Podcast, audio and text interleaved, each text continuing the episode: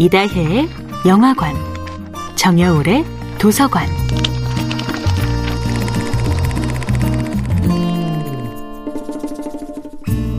안녕하세요. 여러분과 아름답고 풍요로운 책 이야기를 나누고 있는 작가 정여울입니다. 이번 주에 함께하는 작품은 쇼데를로 드 라클로의 위험한 관계입니다. 간략한 프로필은 경력과 능력을 표현하는 데는 더할 나위 없이 좋은 도구이지요. 그러나 이런 프로필이 그 사람이 과연 어떤 사람인지, 그 사람과 만난다면 어떤 대화를 나눌 수 있을지를 설명해 주기는 어렵습니다. 내가 정말 어떤 사람인지, 당신이 정말 어떤 삶을 살아왔는지 가장 정직하게 설명해 줄 수 있는 것은 바로 사랑의 역사가 아닐까요? 이 소설은 사랑 앞에서는 자신의 맨얼굴을 드러낼 수밖에 없는 인간의 어쩔 수 없는 무력함, 그 아프지만 못내 아름다운 무력함을 증명합니다. 위험한 관계의 발몽은 수많은 여성들을 매혹시킨 천하의 바람둥이지만 사랑 앞에서는 그 복잡 다단한 속내를 들키고야 맙니다.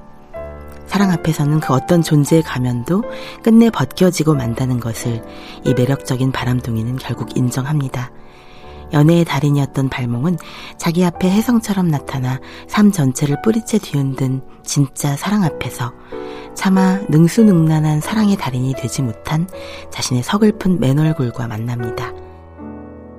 발몽은 옛사랑 메르테유 후작 부인의 마음을 얻기 위해 이 모든 일을 기획했습니다.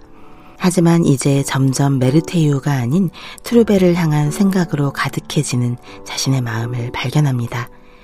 트루벨 부인을 만나면서 발몽은 자신이 단지 목표물을 얻기 위한 수단이라고 생각했던 트루벨 부인의 사랑이 어느새 자신의 최종 목표가 되어가고 있는 것을 깨닫습니다.